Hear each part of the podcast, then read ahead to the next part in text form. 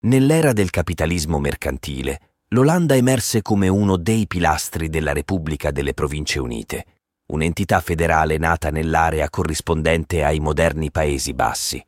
Con il Trattato di Anversa del 1609 riuscì a staccarsi dalla Spagna e a conquistare l'indipendenza. In un periodo caratterizzato dall'espansione coloniale europea e dalla crescita della classe mercantile, la capitale, l'Aia, posizionata nell'Olanda meridionale, giocò un ruolo chiave nel commercio internazionale.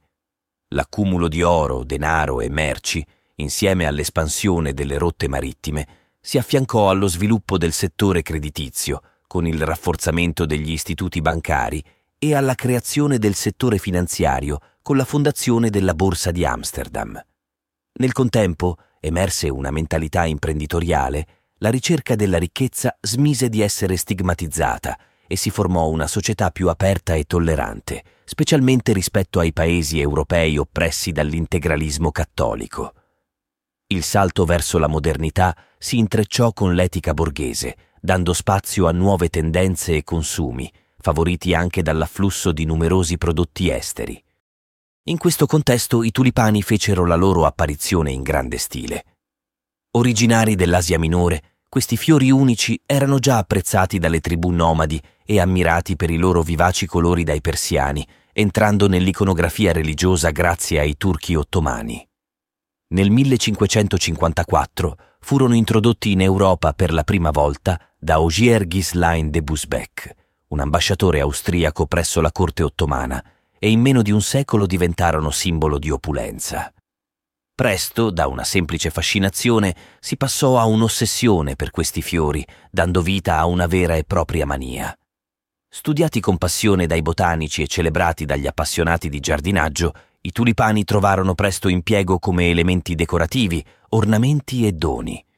La loro importazione continuò, ma in breve tempo si diffuse anche la pratica della coltivazione dei bulbi. Tuttavia, la domanda superò rapidamente l'offerta, provocando un primo aumento dei prezzi dovuto alla scarsa disponibilità del prodotto.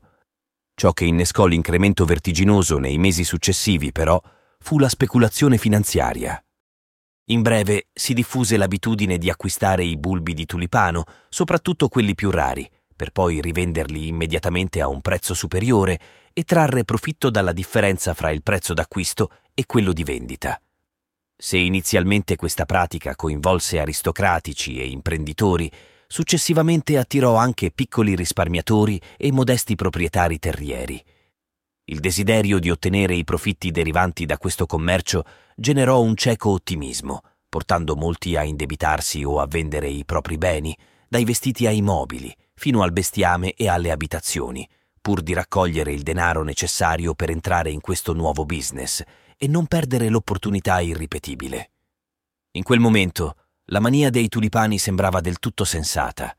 Procurarsi i bulbi per rivenderli a prezzi maggiorati era non solo allettante, ma anche accessibile a molte persone.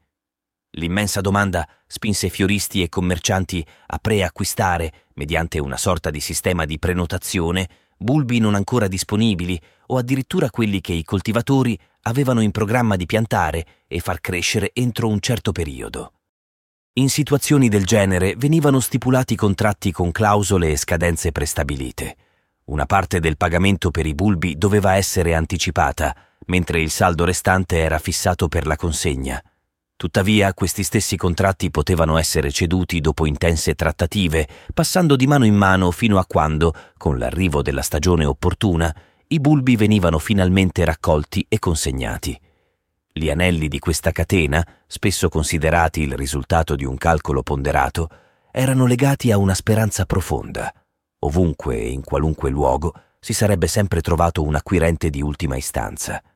Questo poteva avvenire per la volontà dei più facoltosi di esibire i tulipani come simboli di lusso socialmente riconoscibili, o per il fatto che altri, per emulazione, cercassero di arricchirsi acquistando tulipani per poi tentare di rivenderli senza sosta. In pratica, da ogni angolo del paese, dai locali di Rotterdam alle piazze di Amsterdam, i tulipani cessarono di essere valutati solo per la loro grazia e divennero qualcosa di più una scommessa facilmente incassabile sul futuro. I bulbi erano considerati un investimento sicuro e altamente redditizio e le loro quotazioni aumentarono in modo sproporzionato. Nel 1635 40 bulbi furono offerti al prezzo straordinario di 100.000 fiorini. L'anno successivo, i due unici bulbi della prestigiosa varietà di tulipani Semper Augustus in Olanda furono venduti. Uno in cambio di 12 acri di terreno edificabile e l'altro per 4.600 fiorini, una carrozza nuova, due cavalli grigi e i relativi finimenti. Fra il 1636 e 37 la cosiddetta febbre dei tulipani infiammò l'atmosfera del paese e creò l'illusione di una spirale proficua. Tuttavia, si comprese troppo tardi l'insostenibilità di tale modello e il distacco fra l'economia reale e quella finanziaria da essa generato. Il prezzo più elevato mai pagato per un bulbo di tulipano raggiunse la strabiliante cifra di 5.200 fiorini, equivalente a quasi il doppio del reddito annuo di un ricco mercante intorno al 1630, e molto superiore a quanto un falegname specializzato potesse guadagnare in 12 mesi, circa 250 fiorini. Il mercato dei tulipani subì un brusco arresto quando divenne evidente che le quotazioni erano eccessive, se non addirittura irrealistiche, e che l'imponente commercio, prima o poi, si sarebbe rivelato per quello che era, un'illusione. Nel febbraio del 1637, ad Harlem, nell'Olanda settentrionale, una grande asta rimase deserta, innescando una drastica diminuzione del valore dei bulbi. Dall'entusiasmo si passò alla paura.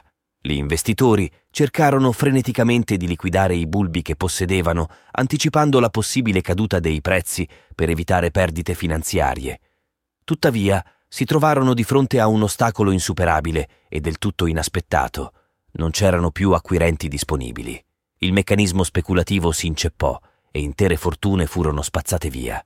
Coloro che subirono le perdite più gravi erano quelli in possesso di contratti per l'acquisto di bulbi non ancora consegnati e che avevano già versato o impegnato cifre considerevoli. Il crollo del mercato cancellò l'opportunità di riscuotere un guadagno superiore agli investimenti e rese impossibile il recupero degli investimenti stessi.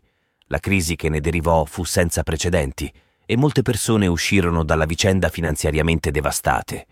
Nonostante interventi politici e legali, fioristi e commercianti in gravi difficoltà ricevettero solo un parziale sostegno.